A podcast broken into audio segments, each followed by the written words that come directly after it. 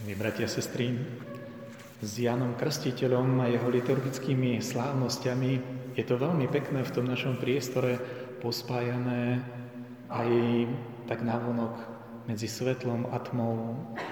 Narodenie Jana Krstiteľa slávime, keď sú najdlhšie dni a jeho smrť slávime vtedy, keď sa dni začínajú skrácovať. A tá symbolika svetla a tmy sprevádza aj dnešný evanieliový príbeh.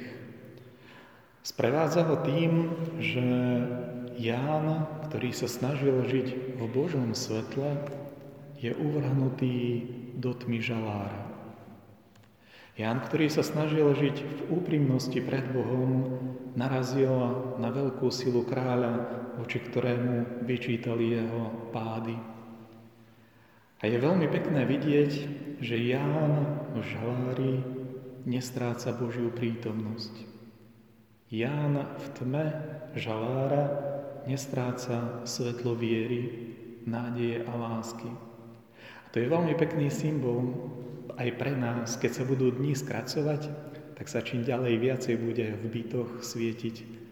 A hoci vonku bude tma, my si budeme môcť vo vnútri čítať. My si vo vnútri môžeme stretnúť sa s blízkymi, s Bohom, ale aj so sebou samými v modlitbe. Ten druhý rozmer je možno trošku iný. Ten druhý rozmer je o moci a bezmocnosti. Kde sa skrýva skutočná moc a kde pramení skutočná bezmocnosť. Ján Krstiteľ podľa ľudských merítok nemal žiadnu moc. Kráľ Herodes mal plnosť moci. A hoci Herodes mal plnosť moci, mal rovnako aj závislosť na moci. Miloval moc viacej ako Boha. A tieto všetky závislosti, nie len na moci, vedia ľudí sklamať vo chvíli, kedy to najmenej očakávajú. Skutočná sloboda je naozaj spoznať, spoznať to, čo nás zvezuje a spoznať to, čo nás robí slobodnými. S tým je spojená moc a bezmocnosť. Herodes, hoci bol kráľom, málo kto sa mu opovážil oponovať. Hoci bol kráľom, málo k tomu dokázal povedať pravdu do očí.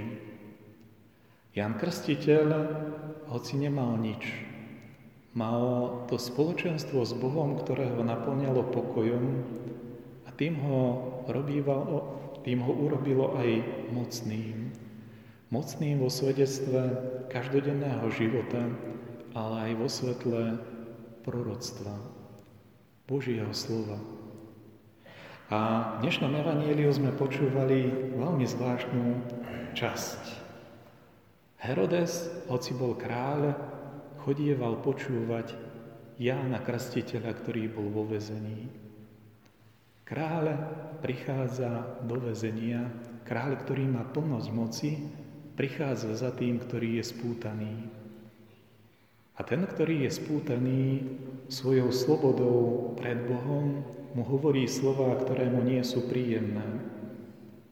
Ale hovorí tie slova preto, že Boh dáva každému človeku príležitosť objaviť možno to svoje miesto v živote. To, kde uprostred tých mnohých vecí sám je neslobodný.